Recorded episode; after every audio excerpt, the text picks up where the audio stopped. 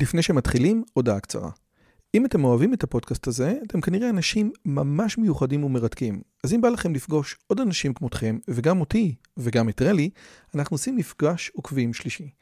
ביום חמישי, בתאריך ה-9 למאי 24, בין השעות 7.5 ל-11.5, אנחנו הולכים לקיים מפגש עוקבים שלישי בבית שלי בנופים בשומרון.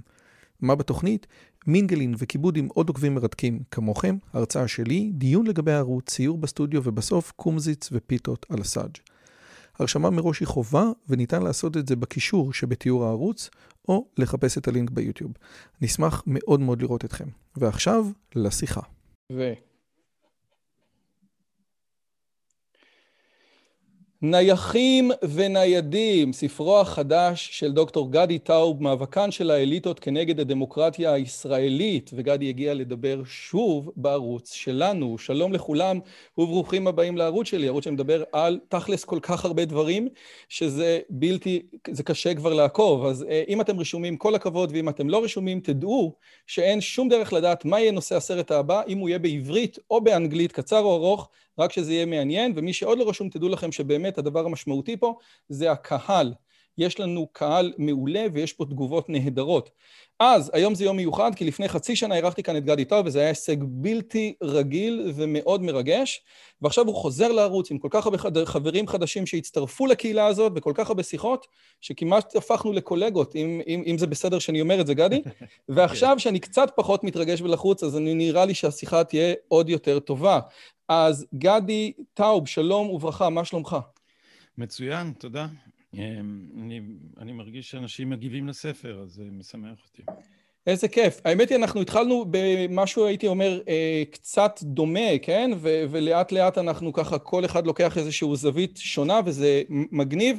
היום, אה, למרות שיש כל כך הרבה דברים מתוקים כל כך לדבר בפוליטיקה הישראלית והעולמית, ועכשיו ראיתי שיש משטרת האמת בניו יורק, משהו לפני שעתיים בפייסבוק, אז אני אעשה את כל המאמצים ואנסה להתרכז בספר החדש שלך, בסדר?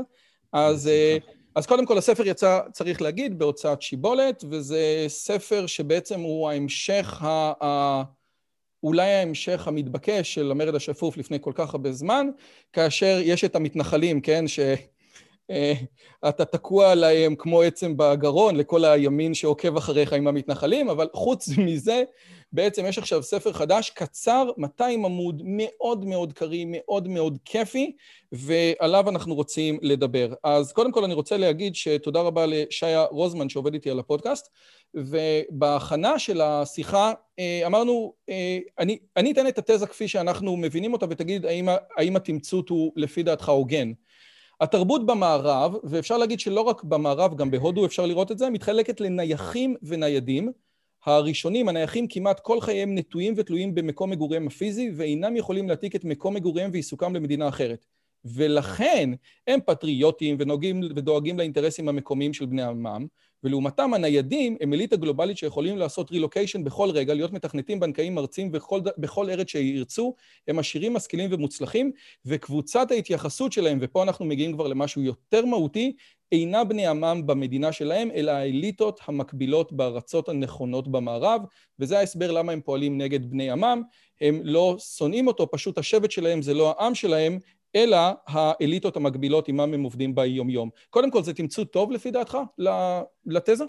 כן, זה תמצות אה, אה, שקולע על העיקר.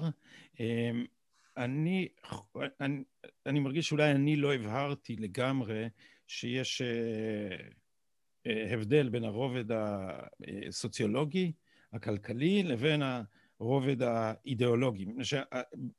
אם אני שומע את מה שאתה אומר, אז אמרת, הנייחים הם נטועים במקום, אני קורא לזה אחוזים בשורשיהם, ולכן הם פטריוטים וכדומה.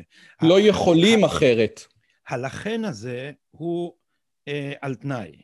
זאת אומרת, כמו שלא כל הפועלים מצביעים למפלגת הפועלים, לא כל הנייחים סוציולוגית הם אכן אה, פטריוטים. חלק מהם אה, או נושאים עיניהם או מרגישים שותפים לאליטות.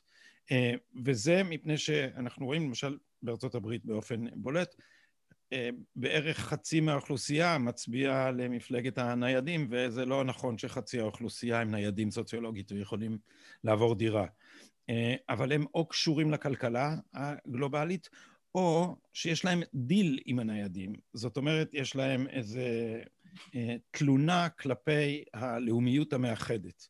אז הרבה פעמים אנחנו רואים ברית של האליטה הניידת עם מיעוטים, ובאופן מאוד בולט וכמעט בכל מקום, עם אה, מהגרי עבודה לא חוקיים. אוקיי, okay, עכשיו, זה כמו לצורך העניין, כן? נניח, אם אני מבין אה, נכון, כן?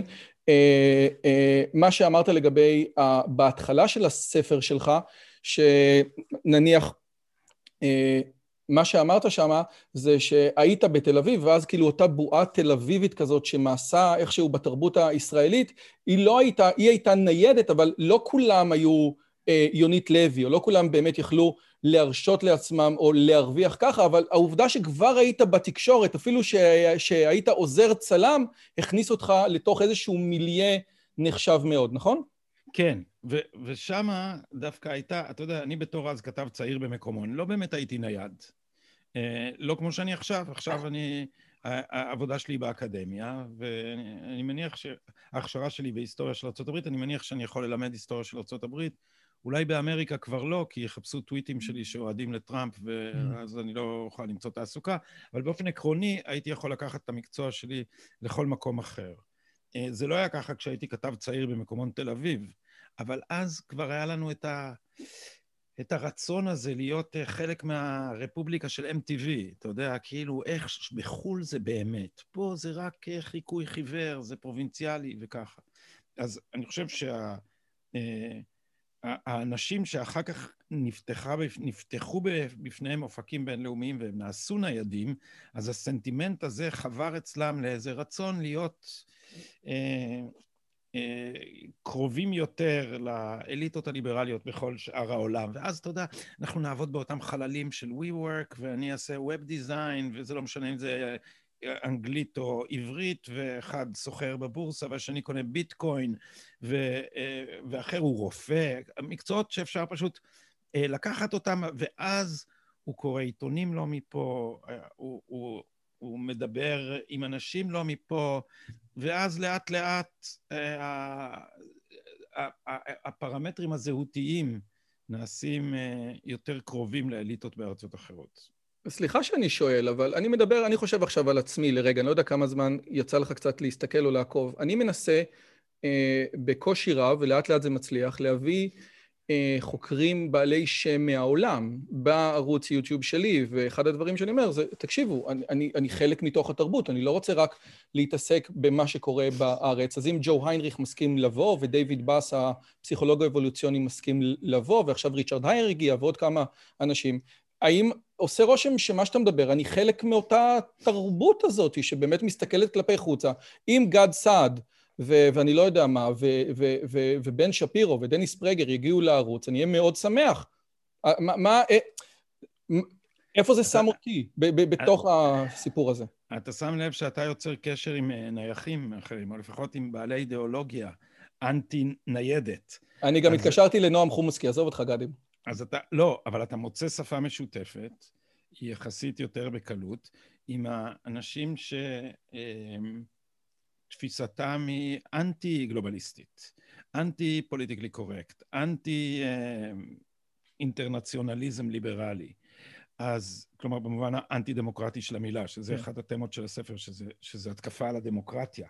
אז אני, אני חושב שמה שקרה, אתה יודע, יש גם, גם ככל שהניידים נעשו יותר מגובשים, אז גם הציבורים הלאומיים השונים אה, הסתכלו ימין ושמאל ושמו לב, ימין ושמאל לא במובן הספקטרום הפוליטי, אלא ראו ארצות אחרות ואמרו, אה, אנחנו נתפוס את הלאומיות שלנו במסגרת הרעיון של משפחת העמים. אם אתה קורא נגיד את יורם חזוני, זה מה שהוא אומר, ש, שהלאומים בעצם מבינים זה את זה. הם מבינים שכל אחד מהם רוצה להיות עצמו. אז בעוד שהליברליזם הגלובליסטי שואף לבטל את ה... אה, גבולות ולהפוך אותנו לאנושות שמורכבת, אתה יודע, הם תמיד מדברים גלוקל, אתה שמעת את הביטוי הזה? גלובל ולוקל, אז כאילו, יש הכל גלובלי, אבל לכל אחד מאיתנו יש קהילה עירונית, ששם אנחנו ביחד הולכים למתנ"ס או משהו, וזה לא זהות. ו, אה, וכפי שאני מנסה להגיד בספר, גם הפוליטיקה של הזהות היא לא זהות. אז הם רואים איזו אבסטרקציה של אנושות שמורכבת רק מפרודות, ואילו אנחנו אה, אה, רואים, אנחנו הפטריוטים בכל הלאומים, כן, אתה יודע, אם אפשר להפוך את האמרה המרקסיסטית על ראשה, פטריוטי כל העולם ייפרדו, או לא יודע. יפה. או משהו, תחפש, אבל הם מבינים אחד את השני. הם מבינים ש, ש, שהליברליזם הגלובליסטי הזה הוא בעצם מוחק זהויות בכל מקום, ומונע מהם קודם להיות עצמם, ובשאיפה, אה, או לא, או לא קודם להיות עצמם, אלא בדרך למחיקת זהותם הוא צריך גם לקחת מהם את כוחם הפוליטי. אבל uh, תראה, צ'רסטון, אני בטוח שאני אומר את השם שלו לא טוב, באדם בל, בלתי מעשי, שנכתב בתחילת המאה ה-20, באמת מדבר, יש לו איזשהו, איזשהו קטע שבו הוא מדבר על, על האנשים שהם שונאי הלאומים, אבל הם אוהבים את האנושות. זאת אומרת, הם אוהבים את האנושות, אבל הם שונאים את כולם, כן? הם שונאים את הגרמנים, והם שונאים את האנגלים, והם שונאים את השוטרים, אבל הם פשוט אוהבים את כולם. והוא אומר, אה, זה, זה קטע שהוא הזוי, אבל עוד פעם, אם אני רוצה לחזור למה שאני אומר, יכול להיות שבאמת אני מביא אנשים מהצד הפוליטי שיותר קשורים אליי, אבל בסופו של דבר, מכיוון שגם מתמטיקה ומדע ואינטליגנציה מלאכותית מעניין אותי, אני מתעסק במדע שבהגדרה שלו, כן, המדע המתמטי, הפיזי, כן, אם רוג'ר פנרוז יבוא, זה יהיה כבוד גדול. הוא חסר גבולות, אתה יודע שאני לא ראיינתי פעם את רוג'ר פנרוז, רועי, אתה יודע שראיינתי אותו פעם? נו, אתה היית גיבור תרבות שלי, ואתה רק עכשיו, רק מחזק את זה שאתה גיבור תרבות שלי. מה אתה רוצה שאני אגיד לך? ראיינתי אותו לכתב העת של האקדמיה למדעים. זו הייתה חוויה מהממת, כי, כי הייתי, ביליתי איתו איזה חצי יום. בן אדם, כשאתה מדבר איתו על משהו שהוא לא מתמטיקה, הכל נהיה משעמם. הכל נהיה משעמם. זה לא מעניין אותו, כאילו, לא, אתה לא מצליח להוציא ממנו ביוגרפיה, כי פשוט אה, מחשבתו נודדת. כן, אז... כשאתה מדבר איתו על מתמטיקה, עיניו אה, נדלקות. אבל הנה, אבל יכול להיות... תחפש את הסיפור על נייר הטואלט שבו אה, קלינקס שמו את הפנרוז tiling, את הפתרון שלו לחידת הריצוף, כן. והוא אחר כך טבע אותם. כי, כי או כמו שאמר העורך דין שלו, זה לא ייתכן. that uh, the citizens of Britain will wipe their bottoms on a work of a knight of the realm. כי הוא כן. הרי, אה, הוא, יש לו תואר אצולה. כנראה כן, שהם הם, הם, הם לא, הם לא הכירו את העבודה האומנותית של ג'וזף בויז. אבל, אבל הנקודה שאני באמת מנסה לחדד, בסופו של דבר, המדע שאני רואה את עצמי כחלק ממנו, מנסה להיות בדיוק לא פרטיקולרי או אוניברסלי. עכשיו, אתה אומר, אין לי שום בעיה עם מדע, אתה יודע, מתמטיקה נכונה גם באפגניסטן וגם באיראן, אבל אני חושב שעוד פעם, יש פה איזשהו fine-tuning שצריך מאוד לשים לב אליו, לא? אני בכלל לא מתנגד לקשרים אה, בינלאומיים. זאת אומרת, אני, התפיסה הלאומית היא לא בהכרח מסתגרת, והיא כפי שאמרתי תפיסה אה, של משפחת העמים. אה, מה, ש, מה שמאפיין את הניידים זה ההתנכרות לזהות של בני קבוצתם. אתה, כשאתה מדבר עם רוג'ר פנרוז על מתמטיקה, אתה לא, צריך, אתה לא צריך uh, לוותר על בעזרת השם, נכון? אתה לא צריך לוותר... איזה דוס אני. על, נכון, אתה לא צריך לוותר על זהותך בדרך לזה. מה שקורה עם, ה, עם הניידים זה שרוחם קצרה בזהויות. אז אני מציע להסתכל על זה כמו אנשים שרואים את העולם לרוחב, או אנשים שרואים את העולם באופן אופקי. הנייחים רואים את העולם באופן אה, אנכי, סליחה, עשיתי את התנועות הפוך, באופן אנכי, והניידים רואים אותו באופן אופקי. זאת אומרת, הניידים הם מסתכלים הצידה ללאומים אחרים, הם רואים אותו על ציר הזמן בהווה, ואילו הנייחים הם גם אה, רואים את עצמם נטועים במקום, אבל גם נטועים בזמן.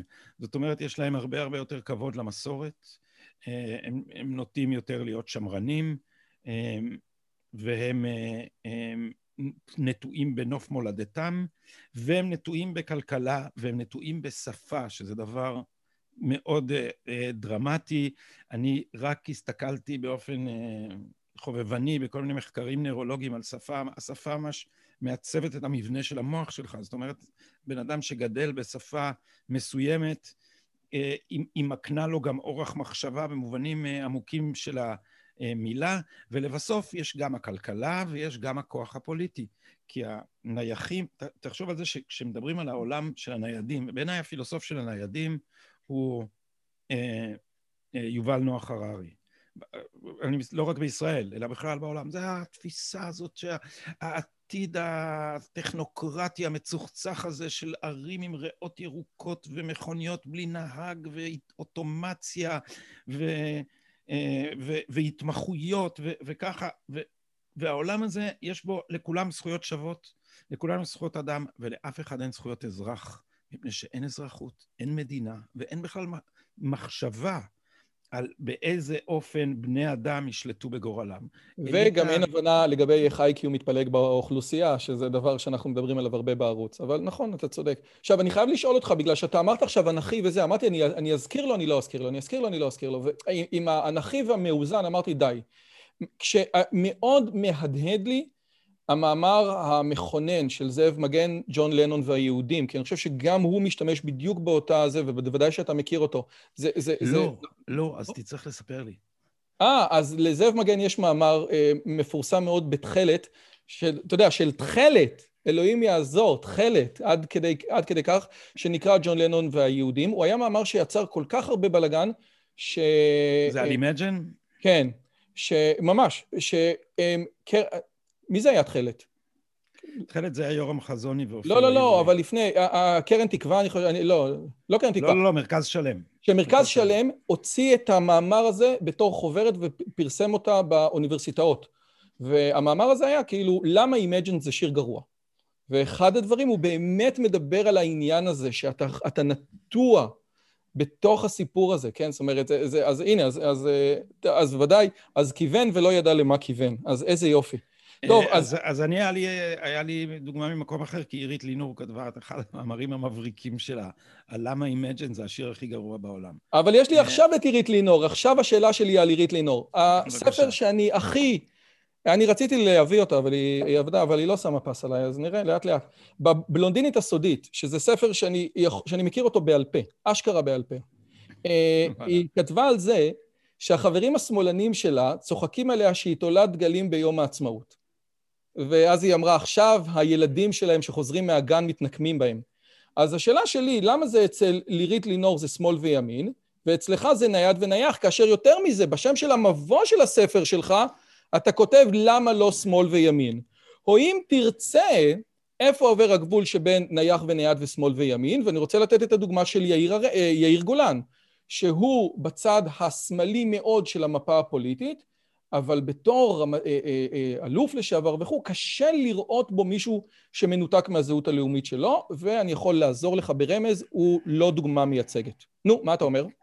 אין לי מה להגיד על, על יאיר גולן, אני לא חושב שמחשבותיו מסודרות מספיק בשביל שמישהו אחר יוכל לפענח אותן. אני מקווה שאני מבהיר את עצמי בהקשר הזה. Okay, אוקיי, אבל, uh, אבל, אבל יש טעם, ל, מה קרה? מה שקרה הוא שהמושגים ימין ושמאל נעשו מוגבלים, כי קודם כל האליטה הזאת היא לא שמאל במובן הסוציאליסטי, כמעט בכלל. זאת אומרת, יש לה אספקטים ממש מרקסיסטיים, אבל תפיסתה היסודית היא ליברלית. ולא, ולא סוציאליסטית, ואורח חייה הוא כזה, ו, ו, והיא צמחה מתוך הרגע שבו נדמה היה שהמטוטלת נעצרת בין שמאל לימין. והרגע הזה הוא אחרי אה, התמוטטות הגוש הקומוניסטי אה, ועליית אה, הקלינטוניזם והדרך השלישית של טוני בלר. כי מה שקרה הוא שבזמן שהיה גוש קומוניסטי עלו במערב שני מנהיגים בולטים, מרגרט תאצ'ר ורונלד רייגן, שהנהיגו כלכלה אה, ימנית ומאוד הצליחו, וגם אה, מדיניות ניצית ומאוד הצליחו. ואז התמוטט הגוש הקומוניסטי, ואז השמאל הבין, הסיק את המסקנות הנכונות, זאת אומרת שהמדיניות הזאת היא מוצלחת, ובעצם זז מבחינת מדיניותו החברתית-כלכלית אל המרכז. ואז טוני בלר, כשהוא אמר הדרך השלישית, היה נדמה שמצאו את שביל הזהב בין מדינת הרווחה לשוק החופשי, בין הקפיטליזם לבין הסוציאליזם, ו, ועכשיו זה העתיד של כל המדינות. ואז אה, היה נדמה שהנה אנחנו מתקרבים ל, לקץ ההיסטוריה, בביטוי האומלל של פרנסיס פוקויאמה, שלפחות היה לו מספיק הומור כדי להגיד שאף אחד לא עשה כמוהו קריירה מטעות. אז אז זה היה נדמה שהעולם הולך לשם, ואז אם כל המדינות יהיו ליברליות ויהיו בהן אותם מוסדות, אז בעצם למה שיהיו גבולות?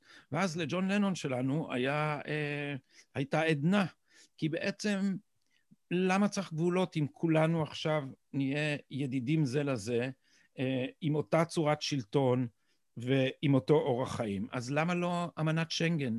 למה לא לבטל את הגבולות באירופה ואחר כך בכל העולם? אז, אז הרגע הזה זה לא אינטרנציונל הסוציאליסטי, זה, זה, זה, זה, זה, זה תפיסה קלינטוניאנית שהיא, שהיא, שהיא, שהיא בעצם ליברלית. כן, אבל השמאל שעירית לינור מדברת עליו, סליחה רק שנייה, השמאל שעירית לינור מדברת עליו בשנות התשעים, או החברים שלה במערכת חדשות, היו יאפים. יכול להיות שבעצם השמאל של, השמאל הסוציאלי, כן, של מפא"י, זה לא מה שעירית לינור, זה בעצם שניכם מדברים על אותו הדבר, על אותה, על, אגב, אני מצטט, אותם חברים שנגאלים מדגל ישראל, זה אותם חברים שישימו פסל של ישו או בודה בסלון, כי זה יפה מבחינה אסתטית, נכון? אז בעצם אתם מדברים על אותו הדבר. רק שבעצם המילים ימין ושמאל, כמו קפיטליזם, כמו ביבי, הפכו להיות כל כך מוקצים וכל כך מלאי אמוציות שחייבים ללכת לאיזשהו מקום אחר. אבל זה, זה יותר עמוק מזה, שבפרק הרביעי שבו צללתי לפוליטיקה של הזהות, מה שניסיתי להגיד זה שהימין לדעתי טועה בזה שהוא מסווג, כמו נגיד שעושה ג'ורדן פיטרסון, את כל הדבר הזה בתור cultural marxism. זה נכון שיש פה אלמנטים חזקים כאלה, אבל בפוליטיקה של הזהות יש אלמנטים אינדיבידואליסטיים מאוד חזקים. שהאינדיביד... שהאלמנטים האלה הם, הם, הם באים מהימין, ובעצם כשמסתכלים על מה שקרה, נגיד לימין האמריקאי ולשמאל האמריקאי, אז רואים ש, שהימין האמריקאי הוא אינדיב... גם הוא אינדיבידואליסטי, אבל בימין יש מעצורים על האינדיבידואליזם. הימין האמריקאי כי אתה שואל את השאלה, אם אתה אינדיבידואליסט קיצוני, אז מה יחזיק ביחד את החברה? מה יגרום לזה לא להפוך לאנרכיה גמורה? והתשובה של הימין האמריקאי היא, אה, יש לו שלושה חלקים. אלוהים, האומה והמשפחה. God, country, family. השמאל הפך להתקפה על God, country ו-family. זאת אומרת, הוא נעשה יותר אינדיבידואליסטי מהימין. הוא לקח את האינדיבידואליזם של הימין רוצה לפרק את החישוקים שמונעים מהאינדיבידואליזם הזה להקצין. ולכן, למרות שהוא מדבר במרקסיסטית בחלק מהמובנים, ואתה יודע, כל הפטרים השחורים הכריזו שהם...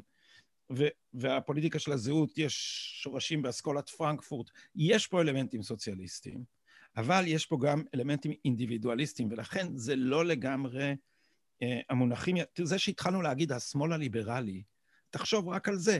בישראל בשנות ה-50 הליברלים זה הימין, הסוציאליסטים זה השמאל, מה לא ברור פה?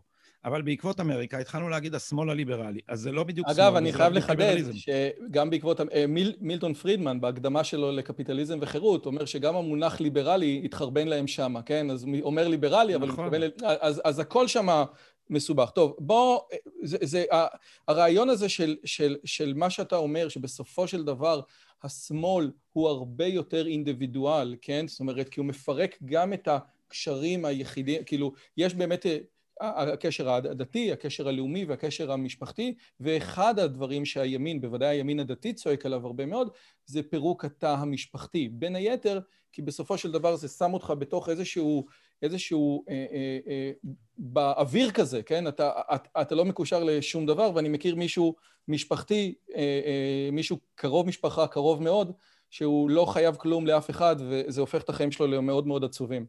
אבל בוא ניקח את זה... אה, אבל, אבל אני לא, מה שאתה אומר הוא מאוד חשוב בעיניי, כי, כי אני חושב שבפוליטיקה של הזהות, כשאתה מסתכל עליה, אז השפיץ שלה זה פמיניזם, ובקצה של הפמיניזם, החוד של השפיץ זה queer theory, ולכן בסוף זה טרנסג'נדרים, כי מה זה טרנסג'נדר? זה לא ג'נדר, זה מעבר בין ג'נדרים, זאת אומרת, זה זהות לגמרי פלואידית. ו- ואתה מסתכל על זה, ואתה מסתכל על... Uh, המסקנה של נשים כמו מרב מיכאלי, שהם לא רוצים להשתעבד לרחמן, אז אתה, אז אתה רואה שביסוד של זה, מצחיק שעומד בראש מפלגת העבודה, כי ביסוד של זה יש משהו שהוא אולטרה אינדיבידואליסטי, ובעצם אה, מתכחש לכל קשר. והספר שרציתי לכתוב תוך כדי שקבעתי על הספר הזה, פשוט ראיתי שאני לא גומר. אה, אז היה, אז זה הספר על הפמיניזם. זה דבר שאני כבר הרבה זמן אה, חושב עליו כדי לנסות להראות איך הפמיניזם האמריקאי מכיל בתוכו את הגרעינים הקשים של האינדיבידואליזם, ולכן צריך לראות אותו לא כהמשך של השמאל כפי שנהוג, אה, בעקבות נגיד קייט מילט וככה, כאילו זה הניתוח המרקסיסטי של המשפחה כדכאנית, כחלק מהארגון של הרכוש הפרטי, זה לא זה. הליבה של הפמיניזם זה אינדיבידואליזם, ומאחר שפמיניזם זה זה פילוסופיה הגמונית, אנחנו כל הזמן מדברים על חברה פטריארכלית, אבל בעצם אף אחד לא מתווכח עם פמיניסטיות, אף אחד לא מתווכח עם הפמיניזם, אז אגב, אני ביקשתי פה... מהרבה פמיניסטיות לבוא ולתת ולפרוס את הטענות שלהם פה, ועד עכשיו נהניתי באפס, כן? אז אה, הנה, בבקשה, אם יש איזה פמיניסטית אז, ששומעת, אז... היא מוזמנת. אז, אה, אז בוא אני אייצג אותם. הם, אני בטוח שהם ימרטו את השערות אם ישמעו את זה, אבל... מי אתה גבר לבן ופריבילג ונשוי שאתה תדבר איתנו על פמיניזם? למה אתה, אתה ילדת פעם בחיים שלך? אה, לא, אבל גם... יש לך מחזור? מה זה השטויות האלה? איזה התנשאות. אז, אבל הדבר שהייתי רוצה, אה, כלומר, להשיג עם הספר הזה, הוא להראות שאנחנו מאמצים דרך הפמיניזם, אנחנו אה, מאמצים אידיאולוגיה של אינדיבידואליזם קיצוני שהולכת ונעשית האידיאולוגיה הדומיננטית. ועוד פעם, הבעיה המרכזית, כפי שגם אתה וגם אני כנראה רואים את זה, זה בסופו של דבר האדם לא יכול לחיות בוואקום, או כמו שאתה מדבר על האנך הזה, כן? האדם צריך להיות קשור לדברים אחרים. חייבים להזכיר, אחד הדברים שפעם מילטון פרידמן נשאל על מס ירושה. אמר, מה הבעיה? אם אתה הרווחת כסף, זה שלך, אבל, אבל צריך שיהיה מס ירושה מאוד גבוה. ואז מילטון פרידמן ענה לאותו צעיר סוציאליסט, אמר לו, תקשיב, אתה יוצא מנקודת הנחה שאנשים הם אינדיבידואלים, אבל אנשים הם לא, אנשים עובדים בשביל המשפחה שלהם. ואם תעשה מס ירושה, אתה, אתה לא תיתן לאנשים את המוטיבציה, לאנשים מוכשרים, לעבוד בשביל שיהיה למשפחה שלהם המשך. הנושא של המשפחה הוא כל כך מהותי, שפרידמן, זה היה הסיבה שבגינה הוא אמר, זה... אני לא רוצה מס ירושה, כי אנשים לא יעבדו אם לא יהיה להם אפשרות לדאוג הלאה למשפחה שלהם. זה ברור, אנשים, אנשים יעשו עם הכסף שלהם משהו אחר אם הם יצטרכו אה, במותם אה, אה, לתת אותו למדינה. אז הם יגידו, למה נכון. למדינה? אני רוצה לתת למטרה שלי נראית. אותו. טוב, אה, תראה, דני שפטן הוא חבר משותף, והספר שלך מדבר על המילה אליטות, והספר שלו הוא מדבר המון על אליטות. אז שלך נקרא נייחים וניידים מאבק האליטות נגד הדמוקרטיה הישראלית, והספר שלו זה פלסטינים בישראל, מאבקו של המיעוט הערבי במדינה היהודית, ששם הוא, הוא מדבר המון על האליטות. אז השאלה שלי, איך יכול להיות שהאליטות הערביות, כן, הן פרו-מוסלמיות, והאליטות שלנו שונאות את ישראל?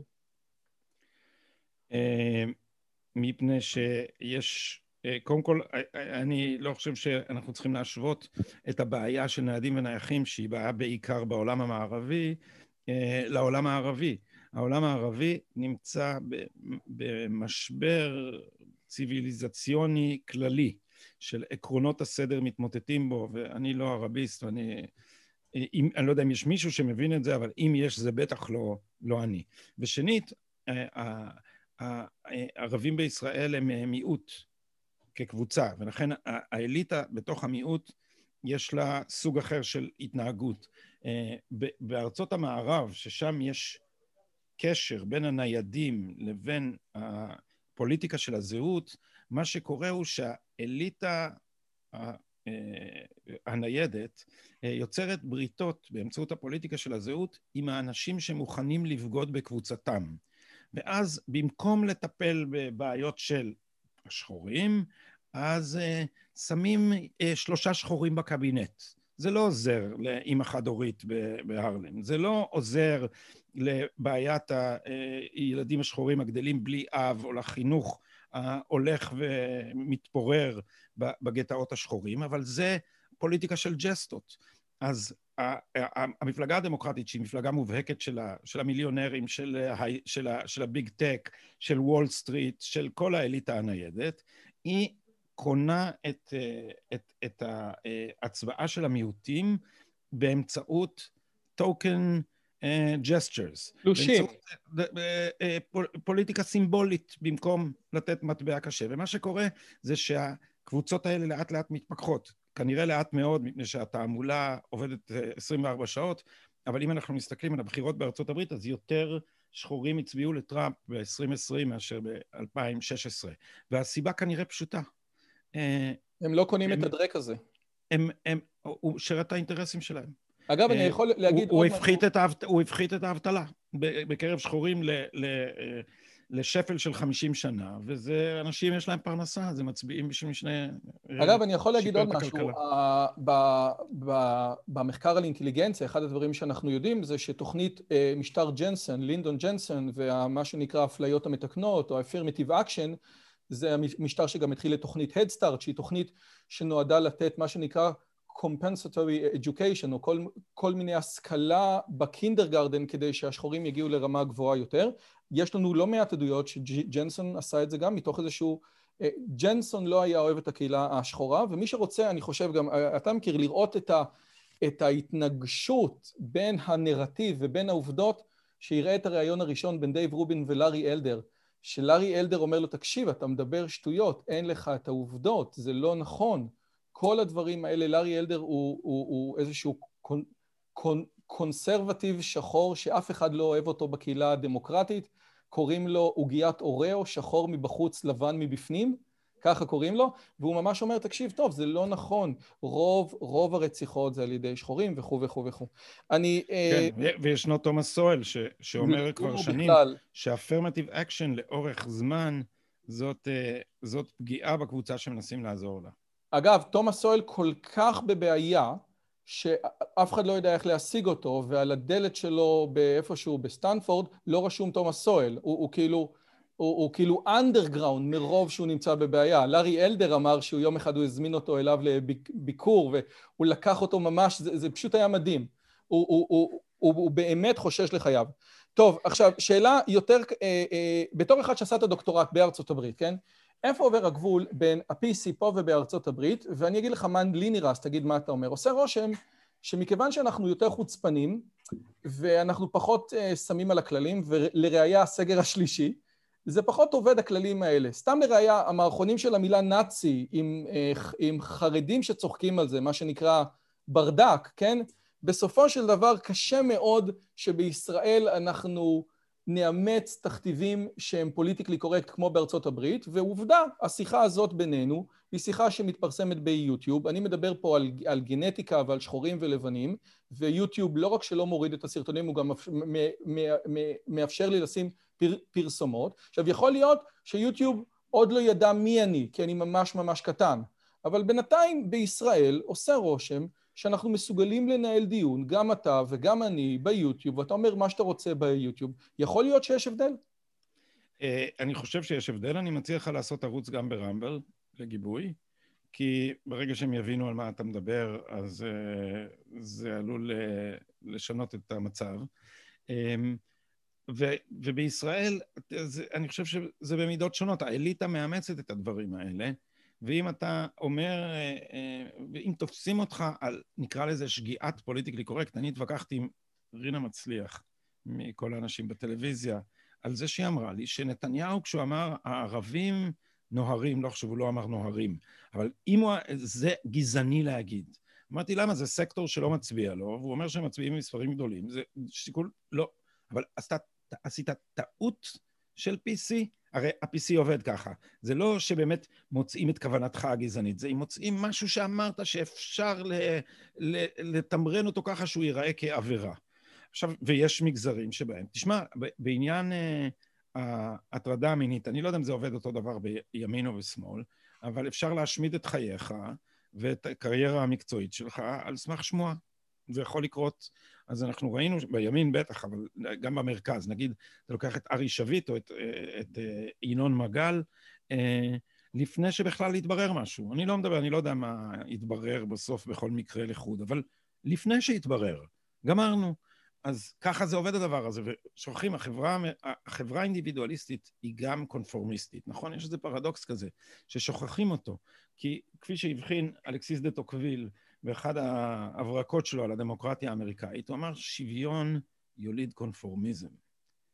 למה? מפני שבחברה היררכית יש דמויות מופת. אז יש אנשים שאותם כולנו מעריצים, ואותם אנחנו מנסים לחקות. בחברה שוויונית אין דמויות מופת. אז מהיכן אנחנו לוקחים את הדוגמאות שלנו לחיקוי? מלהסתכל ימין ושמאל. כך נולדת המנטליות של העדר. אתה מסתכל מה עושים השכנים, ואתה עושה גם. אה, אגב, זאת הייתה הבעיה, אני חושב, המרכזית באח הגדול, כי אם פעם, לצורך העניין, הטלוויזיה הראתה לך דברים כמו יפים ואמיצים או שושלת, היית יכול, אתה יודע, ללכת למקומות אחרים. היום באח הגדול אתה רואה מה שאתה יכול לראות אצל השכנים. ולגבי מה שאתה אומר, לגבי השוויון והקונפורמיות, אין קורולציה. אני חושב, אחת הקורולציות הגדולות ביותר בפסיכולוגיה זה הקורולציה בין מספר הילדים שלך ומספר הילדים הממוצע במקום שבו אתה גר. אז הנה, דוגמה שלכאורה, אתה יודע, החלטה שהיא כל כך מג'ורית לחיים של משפחה, כן, כמה ילדים יהיו לה, היא החלטה שבסופו של דבר יותר מכל פרמטר אחר, יותר מכל פרמטר אחר נקבעת מאיפה שהחלטת לגור. עכשיו, כמובן שיש עוד, אבל, אבל יש בזה משהו שהוא ממש ממש משמעותי. מספר הילדים שלך תלוי בראש ובראשונה באיפה אתה גר. ואני חושב שיש משהו מאוד מאוד מעניין בזה. אה, אני לא מספיק אה, מתמצא בנתונים הדברים, על הדברים האלה, אבל בחברה הישראלית הילודה היא יוצאת דופן, ולא רק במגזר החרדי, ואפילו לא רק במגזר האורתודוקסי. כן, גם האישה הממוצעת בת, בתל אביב מולידה יותר מהאישה הממוצעת ברמאללה. תקשיב, השיחה איתך מרתקת, אבל יש לי עוד המון שאלות. בוא נתקדם. השאלה שאני מקווה שתהיה לך לא נוחה, החרדים הם נייחים או ניידים לפי הגדרה שלך? נייחים. נייחים? כי הם, הם, הם, הם בעצמם, הרי המניפסט החרדי אומר שאתה יודע שתורה אפשר ללמוד בכל מקום, כן? שאם אם לא יהיה פה אז יהיה שם, אם לא יהיה שם יהיה פה. הנייחים זה בעצם אומר הקלאן שבו הוא נמצא, השטיבל שלו, שלום על ישראל. אני מבין מה אתה אומר. אז תראה, קודם כל, ההבחנה הזאת, יש בה משהו גס, וזה לא שאין יוצאי דופן. אבל הנה דוגמה לזה שהפרמטרים האלה, מתח... כלומר, כשאתה שאלת אותי, אמרתי, החרדים הם, הם קשורים לזהות לאומית, למסורת וליהדות, ולכן הם ודאי לא קוסמופוליטים. אבל אה, תפיסתם אכן נולדה בגלות, ואכן האנומליה של העם היהודי היא שחלקים ממנו מקיימים את, את זהותו הלאומית על בסיס אה, אמוני מנותק ממקום, שהוא, זה באמת כמעט, אה, יש, אני לא יודע, אולי הצוענים זה, זה דוגמה אחרת, אבל יש נורא מעט עמים שמתקיימים בלי, בלי קשר לכברת דרך, אבל... אגב, שיה, אתה רואה? קבוצה, זה ודאי קבוצה... זה ודאי קבוצה מתבדלת. זאת אומרת, אי אפשר להגיד על הנייחים אה, שהם חלק מהאליטה הליברלית הבינלאומית. לא, בסדר, על אבל אם... על החרדים, סליחה. אבל אם חרדי במאה שערים מוצא הרבה יותר במשותף עם חברו מברוקלין מאשר איתך, באיזשהו מקום, אמנם זה לא אליטות, כן? כי אנחנו גם רואים, אבל בסופו של דבר זה איזושהי אנומליה, כן? שהיא היא, היא לא פה נישטהיר נישטהר. כן. בסדר? עכשיו, כן. שאלה נוספת שעניין אותי, הרי, הרי בסופו של דבר יש שאלה שהולכת ככה. איך פעילים למען מסתננים בדרום תל אביב מעלימים עין, כן, באמת בצורה פושעת מהפשיעה האלימה של המסתננים. הרי זה גם מה ששפי פז מדברת על זה, זה לא הגיוני מה שקורה פה. יש פה אנשים שנלחמים למען זכויות אזרח ובעצם רומסים כל דבר שקשור לזכויות האזרח של התושבים שהיו שם קודם, כן? אז, וזה טירוף. אז זו טעות, רועי. הם לא נלחמים למען זכויות אזרח, הם נלחמים למען זכויות אדם. כנגד אה. זכויות אזרח. יפה מאוד. זה מה שהם עושים. הם, הם, כי, כי בעצם מה הטיעון, הטיעון הכללי שלהם הוא, למה הם לא ואתה כן? כי אתה גזעני כנראה. כלומר, אה, מושג האזרחות בכלל לא נכנס לדיון. התשובה ללמה אני ואתה כן והם לא בהרבה זכויות, הם לא בגלל שיש הבדל בין האנושיות שלנו לאנושיות שלהם, שזה מה שמנסים לומר כשאומרים שאתה גזעני, אה, אלא שיש דבר כזה אזרחות, וה, ניידים, מאחר שהם מבקשים לפורר את הלאומיות ולמחוק את הגבולות, מתכחשים לזכויות שנטועות במדינה. ולכן כל הרטוריקה עובדת על זה. עכשיו, גם אפשר לשאול את השאלה גם על זכויות אדם ולהגיד, האנשים האלה פוגעים בזכויות אדם, אלה שמקדמים כאילו את, כן. ה... אבל יש את, את הזכויות, המסתננים. אבל יש את האנשים הנכונים, את האדם הנכון ואת האדם הלא נכון. עכשיו, אה, אולי התשובה זה שאילי הון כמו ג'ורג' סרוס וממשלות אירופה, בגלל שהם מעוניינים בהגירה חופשית, כי הם רוצים למקסם עבודה, או לפחות רצו, מכוח עבודה זול, ולא אכפת להם בכלל מהרס מרקם החיים, כי סורוס לא ידרוך בשכונת מהגרים, ולמרק צוקרברג יש אה, אה, חומה של תשע מטר בטירה שלו בהוואי, ובגדול, בגלל שהמימון ואופק הקידום של הפעילים בישראל תלוי לחלוטין בקרנות של סורוס, אז הם ילמדו מהבוס ממי ראוי להעלים עין, אוקיי? וזאת אולי הסיבה שהאליטה המשפטית פשוט לא מעניין אותה שאחוזים ניכרים מאזרחי מדינת ישראל מתעבים אותה ורואים באויבי העם. מה אתה אומר על זה? אני חושב, קודם כל, סורוס אה, עצמו, אני מבין שצריך לקרוא לו שורוש. שורוש. שזה, שזה בהונגרית, אבל אני לא עושה את זה כי כולם קוראים לו סורוס, אז תגיד שורוש, לא יבינו על מי אתה מדבר. אבל אני חושב שהוא, שהטראומה שלו זה אה, השואה אה, והחיסול של יהדות הונגריה. אה, כמו חלקים גדולים מהאליטה הזאת, חושב שהלאומיות היא הסיבה לכל הזוועות שפקדו אותנו. אה, זאת אומרת, הם רואים בעיניהם את הנאציזם, והלאומנות זו הסכנה הגדולה. לולא הלאומנות, אה, לולא הלאומיות, אז כולנו היינו מכירים באנושיות המשותפת לנו במקום אה, לעמוד על המפריד בינינו, ואז היה שלום. לא, בתור ניתוח היסטורי, אה, אגב, אני רוצה לצטט ברשותך כן. מהספר שלך. Uh, הטענה שאורבן השמיע כלפי סורוס, שהמדיניות שלה תומכת בכל דבר שמחליש את מדינת הלאום, סורוש אישר שאלה אכן המטרות של מה שהוא עושה, אך גרש שדווקא בכך הוא חותר לשמור על הערכים האירופאים ושאורבן הוא זה שפוגע בהם, זה עמוד 69 אצלך בספר. וכפי שמעיר דאגלס מרי, היה מעניין לשאול את סורוס כמה זמן ישרדו לדעתו הערכים האלה ברגע שאנשים מכל העולם יוכלו להיכנס לאירופה בלי הגבלה והאירופאים יהפכו למיעוט, כאשר בעיקר מדובר באנשים שאינם שותפים לאותם ערכים אירופאים ומולידים פחות וכו' וכו' וכו'. דומה שההשערה הזאת קצת מותחת את החבל. והשאלה שלי באמת, איך יכול כל מה שאנחנו, כל השיחה בינינו להתנהל אחרי פרסום הספר המוות המוזר של אירופה? זה מה שאני לא מבין. אמ, אני חושב שאנשים מעכלים דברים לאט, ו... והנדמה להם, אה, כמו שאמרה אנגלה מרקל כשהיא התחילה להכניס את הפליטים, ויר שפנדס, אנחנו יכולים לעשות את זה. ואנחנו, ו, וכמה, ו, וזה מה שאתה שומע, אומרים לך בסוף, כמה יש מסתננים, מה הבעיה עם זה? הבעיה היא לא רק כמה מסתננים יש, הבעיה היא האם אה, שוחקים את הקריטריונים שמבדילים בין אזרח ללא אזרח. ובמקרה שלנו, האם אה, שוחקים, ושוחקים מאוד בהצלחה, לפי דעתי, בגלל זה הקדשתי פרק ארוך גם לחלק של בית המשפט בזה, שוחקים את חוק השבות. בעצם התשתית של, אה, התשתית החוקתית של אה, מדינת לאום יהודית הולכת ונשחקת ואל הניגוח זה המסתננים. וככה זה גם באירופה. כי אחר כך תראה כמה מבולבלת אירופה ביחס לערכים. מה אתה צריך לעשות אה, כאשר יש לך קהילה שכורתת דגדגנים לילדות מה שנקרא מילת נשים. נשי. אגב, הבנתי שהיום ב- בלונדון, יכול להיות שאני מבין לא נכון, אבל ביקשו שחלק, שהתהליך הזה יהיה חלק מתהליך אה, אה, מסובסד, כן, על ידי קופות החולים.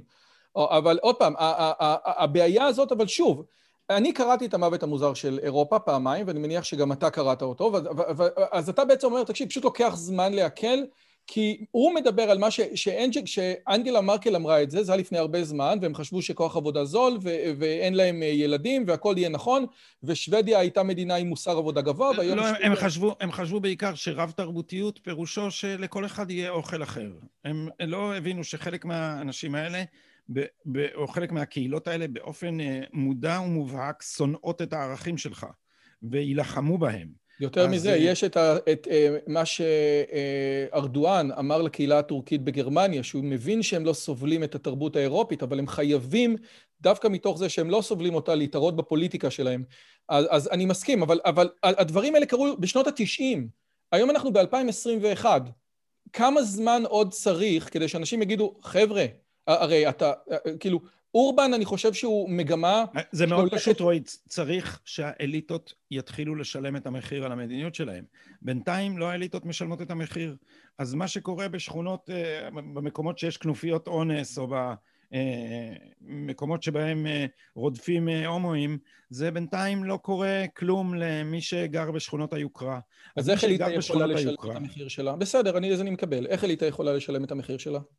איך, איך כאילו לפי דעתך יוצא מצב שבו התנהלות קלוקלת, התנהלות פילוסופית כמעט קלוקלת, תגרום למקבלי ההחלטות אה, אה, לשנות. הרי אתה יודע, התתי אלופים שמחליטים על האוכל בצה"ל לא אוכלים את האוכל בצה"ל, כן?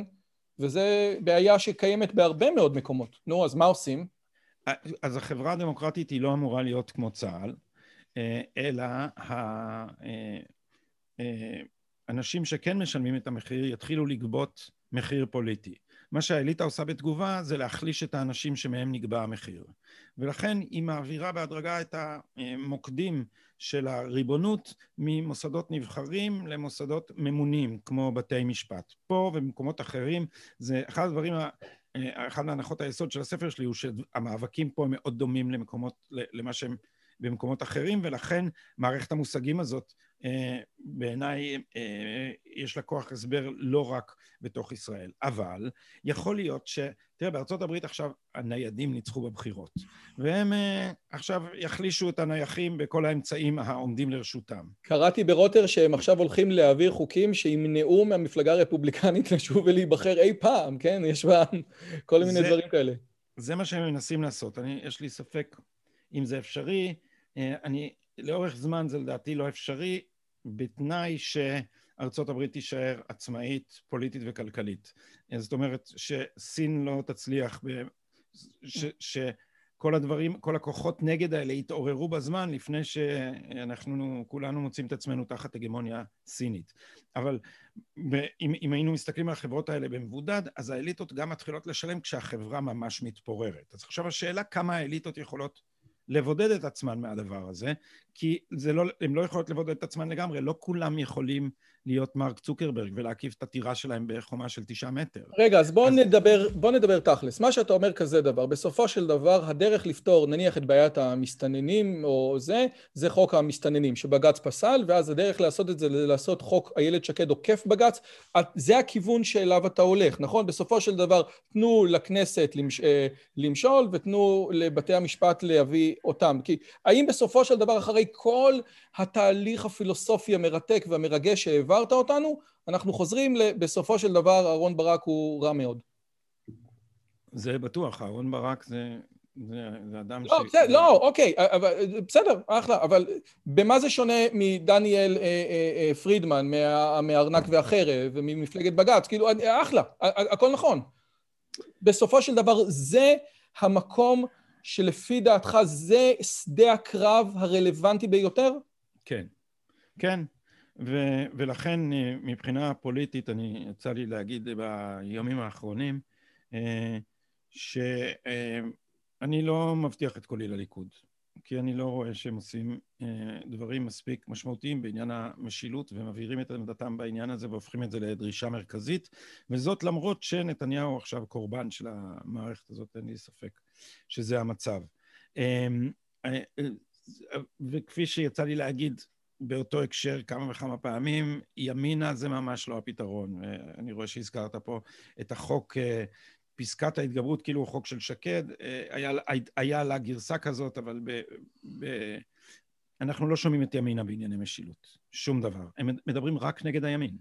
אז אני קורא להם מפלגת מרקזה כרגע. רגע, זה רק בן גביר. נשמה, נשאר לך בן גביר בעצם. נכון, אני, אני, נכון, כאילו, עושה רושם שבמערכת, שבמערכת הנוכחית, כן? הרי שר ודאי שלא ילכלך את הידיים שלו אם להיכנס בבית המשפט. אה, נשאר לך רק את בן גביר. לא, נשאר קודם כל סמוטריץ'. אמ, הם ו... אה, ביחד, לא סתם, לך תדע. עוד כמה זמן זה נסגר? מתי צריך? זה נסגר מחר, אבל אה, גם בליכוד יש, יש אנשים שעושים את זה. אני הייתי רוצה לשמוע משהו חד משמעי מנתניהו, ו, ואני חושב שאנחנו אה, לא צריכים אה, לאפשר לפוליטיקאים לקחת את הבייס אה, כמובן מאליו. אמ, אני לא, לא יודע עדיין סופית מה תהיה החלטתי, אמ, אבל, אבל היא תהיה תלויה בזה. גדי, אני רוצה סרטון שהוא evergreen ולא מעניין אותי הבחירות, ולכן אני רוצה לאמת אותך עם גדי אחר, שקוראים לו גד סעד. אוקיי. Okay. וגד, אה, אתה על הקו? לא, סתם. ובביקורת של הספר שלך שכתב שיה רוזמן, הוא כותב את הדברים הבאים. גדי אשכנזי רוצה דמוקרטיה, ומבחינתו דמוקרטיזציה שווה למאבקים משפטיים ופרלמנטריים נגד האליטות, שהאויב הגדול שלהם המשפטנים האנטי-הלאומיים. לעומת זאת, גדי המזרחי, גד סעד, שכתב ספר לאחרונה על נושא דומה, נמצא במסע לחיפוש האמת המדעית, והוא רוצה בעיקר חופש לחקור את האמת ולדווח עליה ולהתנגד לשקרים. וכפרופסור יהודי יליד ביירות, האויבים הגדולים ביותר שלו הם גם האקדמיים וגם המוסלמים, וזה שני האיומים החמורים ביותר על החופש במערב לדעתו. ויש לו הרבה מעט מאוד סבלנות לדיונים מופשטים בהגותו של פוקו או באטלר, ומבחינתו הכי כדאי, הכי כדאי פשוט להוכיח שהעמדות שלהם הוא נגד המדע. אז הוא מציע, א', פיתוח אתוס של רדיפת האמת ושל אומץ, ואם תתעקש על האמת, אז בסופו של דבר תוכל לדבר עליה. והדבר השני זה אומנות שאתה נוגע בה בפרק האחרון, אבל אתה לא מגיע לכדי המלצה לעשות אומנות אנטי-PC, אוקיי? מה, מה, אה. מה אתה אומר על ה, בעצם על הדרך שבה גד סעד נוקט כדי כנראה לטפל בדיוק באותה בעיה שמפריעה לך?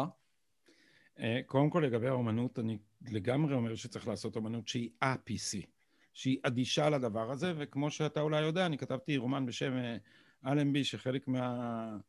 מה שאפיין אותו זה התעלמות גמורה מהתקינות הפוליטית. וביקשת משלומי שבן לנגן בערב של, בערב נכון, פתיחה שלו. נכון. איך אני, איך אני עוקב אחריך, גדי, בחייאת? יש, מצ, יש מצב שהוא מתחרט. אה, אה, ושם, אתה יודע, אז כאילו השומרים שלי מדברים כמו השומרים באלנבי, אז שומר אחד אומר, אה, אחי, אחי, מה, להרביץ לערבים גם תענוג, גם מצווה. עכשיו, בספר ש... הוא כאילו תקין מבחינת האליטה, המחבר עכשיו היה צריך ל... לצרוח ולהגיד, רגע, רגע, זה לא מה שאני יכול... משהו... עכשיו, מספר שלי מתעד ולא מתערב. אז הוא לא מתערב גם כשאומרים דברים כאלה. אמ, אז המלצתי לאומנות, בעיניי ה-PC זה מוות לאומנות. ולא רק מהטעמים שכל דמות הופכת לייצוג, אלא מהטעמים שנותנים לפנטזיה מעמד מחוקק ומכונן, אז היא מפסיקה להיות פנטזיה. איך הדברים היפים שאמרת, שכאשר בסופו של דבר הכל, אה, כאילו, כש, כשבעצם, הרי כל הטענה הפוסט-מודרנית זה שהכל זה הבניות, אז בעצם מה האמנות אמורה לעשות? את מי היא אמורה לחכות? זה משחק מראות. אפשר לצטט לך משהו ששמעון בוזגלו אמר לדוד בוחבוט בעיתון הארץ 2015? הוא שאל אותו, בימין טוענים, אגב, זה מצוטט מהספר אמת ולא יציב של מיכאל אברהם, שגם מנסה להיכנס ולפתור את הבעיה הזאת. זה הציטוט פתיחה של הספר. בימין טוענים שהאומנות שנוצרת כיום בארץ משמשת שופר פוליטי, תעמולה שמאלנית שלא ראויה לצקצוב ממשלתי. מה דעתך? ואז הוא אומר נכון. לו, דיברנו 아, על אוקיי. אוקסימורונים, אומן ימני זה אוקסימרון בעיניי. כי מה שעומד בבסיס האומנות זה מה שעומד בבסיס התרבות, הספק. מה שעומד בבסיס האדם הימני השמרני בכל מקום בעולם זאת הוודאות. ואז הוא שואל אותו, השמאל לא טוען באותה ודאות את הטיעונים שלו, לא בונה פולחן לערכיו, והוא אומר לו, אני לא טענתי לרגע אחד שכל מי שנמצא בשמאל נשען על קרקע הספק, אבל אני אומר שהמהות הימנית איננה יכולה לאפשר בכלל אומנות ופילוסופיה במובן האמיתי והיסודי של המילה. בפילוסופיה אני מתכוון לאהבת החוכמה במובן העמוק, לניסיון להבין באמת את המציאות ואת מרכיבי השונים. הוא מחרטט, או שיש משהו, ב, יש משהו אה, אה, אה, עמוק ב, בדעות המכעיסות האלה? אמ, דעתי הכללית על ה-PC זה שזה לא מוסר, הרלטיביזם בוודאי לא מוליך לסובלנ, לסובלנות, ושכל העסק מבחינה, אה, מבחינה אידיאולוגית, אה, כלומר כהצעה למערכת אה, נורמטיבית, הוא פשוט בלוף אחד גדול. כי הרלטיביזם לא מוליך לסובלנות. הרי מה אומר הרלטיביזם הפוסט-מודרני? הרלטיביזם הפוסט-מודרני אומר שאם כולנו נבין שהעמדות שלנו הן לא מבוססות באופן אובייקטיבי או רציונלי, אלא פשוט דומות לטעם, אז לא נמצא טעם לכפות את דעתנו על הזולת, ובעצם אנחנו נכיר בפלורליזם שלכל אחד יש את האמת שלו. אתה לא כועס שחבר שלך אוהב פיצה פטריות ואתה אוהב פיצה זיתים. נכון, אבל אתה לא צריך נימוק בשביל אהבת הפיצה של הזיתים שלך. ולכן כשזה משהו יותר חשוב מפיצה של הזיתים, נגיד כמו מונוגמיה, אז אתה תילחם על זה גם אם אין לך נימוק. כי אם, לפי שיטתכם, השאלה, הערכים אין להם נימוק אלא הם דומים לטעם, אז זה לא שכשיש להם נימוק הם מתפוגגים. המחויבות שלך לערכים שלך נשארת כמו המחויבות שלך לטעם, ובדיוק את זה אמר השופט הולמס, אני לא יודע אם זה מופיע בציטוט עכשיו שציטטתי בספר, You cannot argue a man into liking a glass of beer. אבל אה, אם זה עניין של השני אוהב או לא אוהב בירה, אז זה דבר שאולי לא תצא עליו למלחמה, אבל אם השני אוהב או לא אוהב מונוגמיה, אז אולי אם הוא באותה חברה שלך ינסה לעשות פוליגמיה, אז אתה כן תצא למלחמה על הדבר הזה, כמו שגילו למשל המורמונים בארצות הברית. אז זה שאתה חושב שהערכים שלך דומים לטעם, לא אומר שהטעם שלך מפסיק אה, לחבר אותך אליהם בעוצמה. אה, ויותר מזה, וזה מחזיר אותנו, א', החמש מאות, ארבע מאות שנה אחורה לדיוויד יום, ש-you can't derive out from an ease, אי אפשר מ, מ, כאילו בצורה רציונלית להצדיק את החובות המוסריות, ואולי בסופו של דבר אחרי זה מעבר למידה הטובה, שבעצם אומר בסופו של דבר כל המוטיביזם, כן, שכל, אה, אה, שכל החלטות מוסריות זה עניין של העדפה, בסופו של דבר זה לא מחזיק מים, כי יש איזשהו משהו שהוא הרבה מעבר לזה. השאלה... אבל, אבל, אבל ערכים הם הטענה שהם צריכים להיות מבוססים רציונלית היא גם לא עומדת במבחן המעשה, כי... אני חושב שנכון, אתה צודק, הם לא יכולים... הייק, הייק ב, ב, באופן מאוד משכנע בעיניי טוען ערכים, אם אנחנו מסתכלים בפרספקטיבה אבולוציונית, הערכים ששורדים את תהליך הברירה הטבעית הם הערכים שמאפשרים לקבוצה לשרוד. אז אם קבוצה שורדת בזכות ערכיה, גם אם היחיד לא מבין מה חשוב בהם, אז זה שהם אה, אפשרו לקבוצה לשרוד, זה מה שגורם להם להתקבע. ולכן יש משהו בכל הרעיון של הרציונליזם של הנאורות, שאנחנו נבחן ערכים עכשיו רק לפי תבונתנו, וכל האומץ של אה, אה, עמנואל קאנט, תחשוב לבד ואל תיתן לאחרים להכתיב, את מלוא קומת מחשבתך, נדמה לי שזה מאיפשהו מפרוסט. אה, נאורות זה יציאת האדם מאי בגרותו, ואי בגרותו זה חוסר היכולת שלו להחליט עבור עצמו, כן? כן. ספר אאודה, העז לדעת. המעניין בהקשר הזה, היה פה ג'ו היינריך לפני אה, שלושה שבועות, והוא כתב ספר, הוא אחד האנתרופולוגים המפורסמים היום, כתב ספר The weirdest people in the world, ואחד הדברים שהוא אומר בסופו של דבר זה שהמערב נהיה מאוד מאוד מוצלח, בין היתר בגלל מערכת המונוגמיה ומערכת הנישואים שהכנסייה הקתולית כפתה עליו. ואז, ויש לו תיאוריה יפהפייה על, על הסיפור הזה, שבסופו של דבר כשאנשים לא מתחתנים בתוך הקלאן שלהם, כי אסור נישואי קרובים עד בן דוד שישי בכנסייה, אז אתה חייב ללכת למקום אחר, ואז אתה גם צריך לסמוך על אנשים אחרים וכו' וכו' וכו', והוא בונה שם מגדל יפהפה. ואז אמרתי לו, אבל שנייה, אבל מה קורה עכשיו כשכל המוסד של הנישואים מתפרק במערב? כן, עכשיו הוא פרופסור בהרווארד, אז זו הייתה נקודה שהוא לא רצה לגשת אליה. זאת אומרת, בסופו של דבר, הערכים הביאו אותנו עד כאן, עכשיו אנחנו, השאלה אם תזרוק אותם, האם זה בסדר או לא בסדר. יש הרבה דברים שהביאו אותך עד כאן, ועכשיו אם תזרוק זה יהיה בסדר. אני רוצה לשאול, אה, אני חיכיתי לשאלה האחרונה, כן, בשביל הסיפור הזה. אה, פרופסור עוז אלמוג, שהיה פה, והוא סוציולוג באמת מרתק של החברה הישראלית, אם אני מבין את אה, פרופסור עוז אלמוג, הטיעונים שלו כלפיך הם כאלה, והייתי שמח לשמוע את, ה, את התשובה שלך. בסופו של דבר, מה שקורה היום עם ההתעוררות של הנייחים ברחבי העולם, ואתה רואה את זה גם אה, אה, בהרבה מקומות, גם גצ"ד ופיטרסון, ואולי אפילו בצד הפוליטי, כן, אורבן וכו', שהגל הפופוליסטי זה בעצם תגובת נגד זמנית לשיגעונות של הגלובליסטים, ויש באמת שיגעונות בלתי רגילים. ו... אבל בגדול הנטייה של העולם היא יותר ללכת לכיוון הגלובלי. ואם תרבות עניינה יחסי גומלין בינך ובין הסביבה שלך, אז בכפר זה תרבות כפרית, ובמדינת הלאום זו תרבות לאומית, ואצלנו, שעולם גלובלי, ובאיזשהו מקום, אפילו שתומאס פרידמן הוא בחור מרגיז מאוד, הוא צודק, העולם הוא גם שטוח, עם נטפליקס ויוטיוב וספוטיפיי וכל הציטוטים שלך שהם זה מהגויים, אז התרבות היא גלובלית. והדברים הללו נכונים. זאת אומרת, התרבות שאנחנו צורכים בישראל היום היא תרבות מערבית גלובלית. הדבר היחידי שאתה יכול להגיד זה, מה כן יישאר מהתרבות המקומית חוץ מפלאפל? אז, אז, אז, אז מה אתה אומר על הטענה הזאת? בסופו של דבר, אנחנו כולנו חיים בתוך תרבות גלובלית. אה, אני אומר שהתרבות הגלובלית עדיין לא יצרה אה, סולידריות על בסיס גלובלי, וכל עוד היא לא יצרה סולידריות על בסיס גלובלי, לא יהיה אפשר לכונן בה אה, מסגרות פוליטיות שבהן האזרחות תהיה משמעותית. אז מסגרות פוליטיות טרנס-לאומיות הן עדיין יותר דומות לאימפריה ההבסבורגית מאשר לדמוקרטיה האמריקאית. זו האמת. אז אנחנו, מסתבר שאנחנו רואים נטפליקס, ו, ו, ובינתיים הרפובליקה הבינלאומית של צופי נטפליקס עוד לא אה, מצליחה לגבש את זהותנו. מה יקרה אם הגבולות האלה ייפרצו לגמרי והתרבות תהיה גלובלית? אני לא יודע להגיד.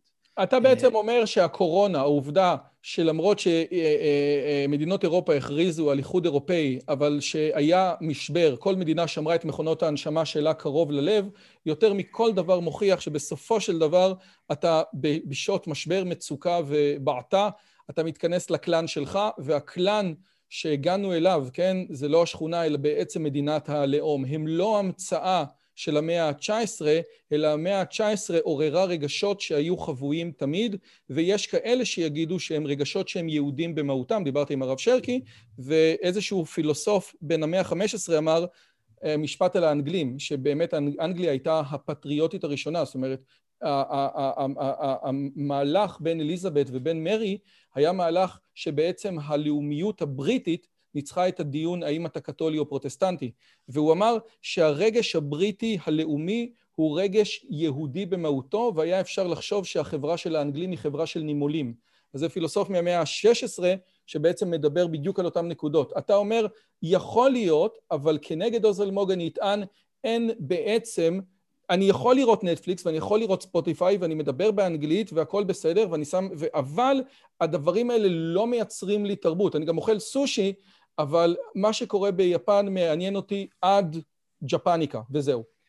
אה, אני מציע בהקשר הזה את הספר הנפלא שבעיניי מסיים ויכוח פשוט על, אה, על הלאומיות, ספרו של עזר גת, Nations, The Long History and Deep Roots of Political Ethnicity and Nationalism. שבעצם אומר מהעברים הקדמונים והסינים הקדמונים והמצרים הקדמונים, בעצם הלאומיות זה דבר עם כוח הישרדות אדיר. ואני מזכיר לך שהניסיונות הכי סיסטמטיים למחוק את הלאומיות היו לא על ידי איחוד אירופה או על ידי פייסבוק ועל ידי uh, ברית המועצות. אה, ברית המועצות, ואחרי 70 שנה של ניסיונות למחוק את הלאומיות בכוח הזרוע, ברגע שהתפרקה כל אחד חזר בשניות ללאומיות שלו. בדיוק, ברגע שהורידו את המגף מגרונם של האזרחים, הם מיד שבו ל... אה, ליצור את מדינות הלאום שלהם ותרבותם הלאומית. אז הנקודה היא בעצם אוניברסליזם נייח כאלה, זאת אומרת שמנהיגים נניח כמו אורבן מצד אחד וביבי מהצד השני, כאילו ישתפו, זאת אומרת, מה, איך אתה אמרת? אומות אוהבות זו את זו, כן? זאת אומרת, זה, זה הכיוון בעצם. יש לי ציטוט מהרצל לזה. נו, אה, יאללה. שהוא, שהוא בעיניי, אם אני אצליח למצוא אותו עכשיו בכזאת זריזות, שאומר את, ה, את הדבר הכי חשוב. אה, אם אני לא אמצא אותו, אני פשוט אאלתר אותו. גם תאלתר, ואחרי זה נשים אותו בתגובות, בתגובות. מצוין. אז הרצל אומר, אה, רק אם לכל בני האדם תהיה מולדת, הנה, כל בני האדם ראויים למולדת, רק אז יתנהגו בנדיבות לב כלפי זולתם, רק אז הם יבינו את זה, את זה טוב יותר. זה מתוך אלטנוילנד. אמ, אז אני חושב שהעיקרון הלאומי, שנדמה למבקריו שהוא הסיבה לכל הסכסוכים, הוא גם האפשרות ליציבות ושלום. כי כשאתה מונע מאנשים להיות עצמם, אתה שם אותם במצב לא יציב, והם יחפשו דרך לבטא את תרבותם. אגב, הטענה של זאב מגן בהקשר הזה שדמיין, שדיברנו ג'ון לנון והיהודים, הוא מביא מצד אחד את ג'ון לנון ומצד שני את, ה, את הפסוק באמת, ואהבת לרעך כמוך, והוא אומר, בסופו של דבר, האהבה היהודית היא תמיד הייתה אהבה מפלה. כשישו אומר אני אוהב את כולם במידה שווה, למעשה הוא אומר אני לא אוהב אף אחד. הנצרות במהות שלה היא דת אנטי-לאומית, אוניברסלית, בעצם, אה, והיהדות תמיד, הלאום היה הרחבה של המשפחה, וכמו שאתה קודם כל אוהב את אשתך, ואחרי זה את ה... איך אומרים? את, ה, את השטיבל של הבית כנסת, ובסופו של דבר הלאום זה איזושהי משפחה גדולה, וכל אחד ששמע עברית בניו יורק מבין פחות או יותר על מה אני מדבר. אה, אני חושב שיש לנו עוד שתי דקות או שלוש דקות, אם אני כן הייתי שמח לגעת בזה, כי בסופו של דבר עושה רושם מהספר שלך שהסיפור הלאומי משחק תפקיד יותר מהסיפור הדתי, ואיך אומרים, אנחנו, הנייד יוכל, איך אומרים, להחליק בגרון שמאלן עם כיפה, אבל בסופו של דבר יש קשר, תמיד בסופו של דבר הלאום, השמרנות, היה ביחד עם הדתיות, כן? איפה... איפה לפי דעתך יש את ה... איפה עובר הקו בין הנייח ובין המסורתי? אה, לא עובר קו, אה, ולכן אני חושב שאחד הדברים שהם עכשיו אה, נס שמציל אותנו, זה התפיסה המזרחית של היהדות, שבה הלאומי אינו מסוכסך עם הדתי. כפי שקרה במקום שבו בעדות אשכנז הציונות הסתכסכה עם האורתודוקסיה. אז אה, ראיינתי רק לא מזמן את הרב שרקי, שאמר, אה, היהדות הייתה קודם לאום ואחר כך דת, כי בריתו של אברהם קדמה לבריתו של משה. אה, זה לא מה שאנשים דתיים בדרך כלל אוהבים לשמוע, אבל אני חושב שדווקא בתפיסה המזרחית, שהיא עכשיו הבסיס האיתן שמגן על הציבור הישראלי מפני האליטות הפוסט-לאומיות, העובדה שיש רצף מהדתי ועד לכמעט לגמרי חילוני, כשכל הרצף הזה הוא באמצע אה, מסורתי, אה, העובדה הזאת אה, מאפשרת לה לאומיות לא להתנתק מבסיסה בדת, ולמסורתי לא להתפתות לניידותי. אפשר להתנסח כך? משהו כזה. אה, וואו, זה... אה, עוד פעם, קודם כל, א', השיחה שלך עם הרב שרקי באמת הייתה שיחה מרתקת, וכל פעם שאני שומע את הרב שרקי, שהוא באמת אה, מתאר את העולם היהודי בצורה כל כך מיוחדת, אני אומר, רק שנייה, אבל אם, אם זה באמת היהדות, למה זו פעם ראשונה שאני שומע את הרעיונות האלה, כן? אז, אבל עוד פעם, הוא, הוא, הוא מדהים, אבל בסופו של דבר, השאלה היא, האם באמת רעיונות כאלה הם, הם, הם באמת הרעיונות המיינסטרים בציבור הדתי, תמהה. אז אני אומר לך שוב, למרות שעוד פעם, מה שהוא אומר מאוד הגיוני וקשה להתווכח איתו רציונלית, האם הרעיונות האלה הם הליבה של הציבור הדתי, זה באמת שאלה, מה שבוודאי נכון, שלא הייתה מלחמה בין הדת ובין הציונות בארצות המזרח כמו שהייתה בארצות אשכנז, ובין היתר זה גם קשור לעובדה ש, אה, שארצות המזרח הצליחו להכיל את המילה מסורתי בצורה שאשכנז לא הצליחו. זאת אומרת, וזאת, ו, ו, ולכן יש, יש אשכנזים שלא יודעים צורת סידור מהי, אבל אין שום מזרחי שלא יודע צורת סידור מהי. מעניין איך הדברים האלה, אתה יודע, מגיעים ל... ל מה יהיה ההשלכה שלהם עוד כמה וכמה שנים. אכן. אמ, אני, אני מקווה שהתפיסה הלא דיכוטומית אה, בסוף אה, תמשול בכיפה. גדי... תמשול בכיפה. כן, או, יפה, תמשול, שלא הכיפה תמשול בה. תגיד לי, שאלה, אה, קודם כל תודה רבה, זה היה כמו תמיד מרתק, ו- ו- ו- וממש, אה, הייתי אומר, לכו לקנות את הספר, אבל נראה לי שכל העוקבים שלך כבר יש להם אותו, כן? אז, אז, אז אני, אבל מי שאין לו, אז לכו לקנות את הספר, זה דבר אחד. ומי שרוצה כמובן מוזמן לערוץ של גדי שומר סף, למרות שאני יוטיוברלי שהקהל שלך אה, מקביל ברמה כלשהי לקהל שלי, אז אני מניח ש... באמת?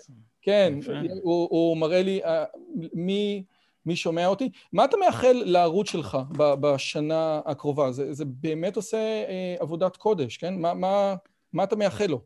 אני מאחל שירבו כמותו. אני גם מאחל לעוקביי שהם יעבירו את המנוי שלהם לרמבל. אבל אני, אני מאחל לריבוי ערוצים מכיוון שהדרך שלנו להילחם בדיקטטורה הפרוגרסיבית ובצנזוריאליות של הרשתות החברתיות היא כמה שיותר אה, פלורליזם תקשורתי, ומכיוון שהתקשורת הממוסדת היא כמעט לגמרי חד גונית, אז הפוטנציאל של, של ערוצים כמו שלי וכמו שלך הוא גדול, ואני חושב שאנחנו לא, זה לא קורה אחד על חשבון השני. לא, שה... ממש לא. זה ככל ממש... שהאקוסיסטם הזה גדל, כן. לכולנו יהיו יותר מאזינים. לגמרי. לגמרי, לגמרי. אנחנו ננצח את הרדיו. ובהקשר הזה, ובהקשר הזה, ממש לאחרונה, השבוע עלתה שיחה של 35 מיתוסים על איי-קיו, עם פרופסור ראסל וורן אצלי, שבאמת מנסה לשבור כל מיני מיתוסים שחלקם הגדול מגיע מאיזושהי תפיסה או שמאל רדיקל או פוליטיקלי קורקט, שעכשיו אומרים, תקשיבו, אלה הנתונים. אני חושב שגם הרעיון של באמת, כמו שדיברנו על גדי המזרחי, כן, של תביא את האמת ותן לעובדות לדבר ותעשה את זה בצורה מנומסת ומכובדת, ואני חושב שמה שאתה עושה את זה, הרעיון הזה של באמת, חברים, בואו נעשה שיח פתוח בלי התנצלויות, אבל הנה, בבקשה. May the best argument win, מה שנקרא. בדיוק. גדי טאוב מחבר גם המרד השפוף וגם הספר נייחים וניידים, מאבקן של האליטות כנגד דמוקרטיה ישראלית. ניידים ונייחים. ניידים ונייחים, סליחה. כן. תודה רבה רבה לך שהיית איתנו. ביי ביי גדי, תודה, תודה רבה. תודה שהערכת אותי. אם הגעתם עד לכאן, מגיע לכם כל הכבוד. אז תנו לי להגיד לכם שלושה דברים קצרים. הדבר הראשון, אם שמעתם משהו בשיחה שמעניין אתכם, שאתם רוצים לקחת הלאה, פשוט ספרו אותו לאנשים אחרים. משהו מעניין שאני אמרתי, משהו מעניין שהאורח שלי אמר, איזשהו רעיון שאתם רוצים לקחת איתכם לחיים, פשוט ספרו אותו לחבר או לחברה. זאת הדרך הטובה ביותר לזכור את הרעיונות מתוך השיחות האלה. הדבר השני, אם אתם רוצים לקחת חלק בקהילה שלנו ולפגוש ולדבר עם אנשים כמוכם, אתם מוזמנים לערוץ הטלגרם שלנו, שווה לכם מאוד. פשוט תראו עוד אנשים שמתעניינים מדברים מגניבים בדיוק כמוכם. והדבר האחרון, אם אתם יכולים, דרגו את הערוץ שלנו באפליקציית הפודקאסטים שלכם, זה יכול להיות בספוטיפיי, באפל פודקאסט או בגוגל פודקאסט, זה תהליך קצר של שתי שניות, הוא מאוד מאוד יעזור לנו להפיץ את הבשורה הלאה. שיהיה לכם כיף גדול וכיף בשיחה הבאה.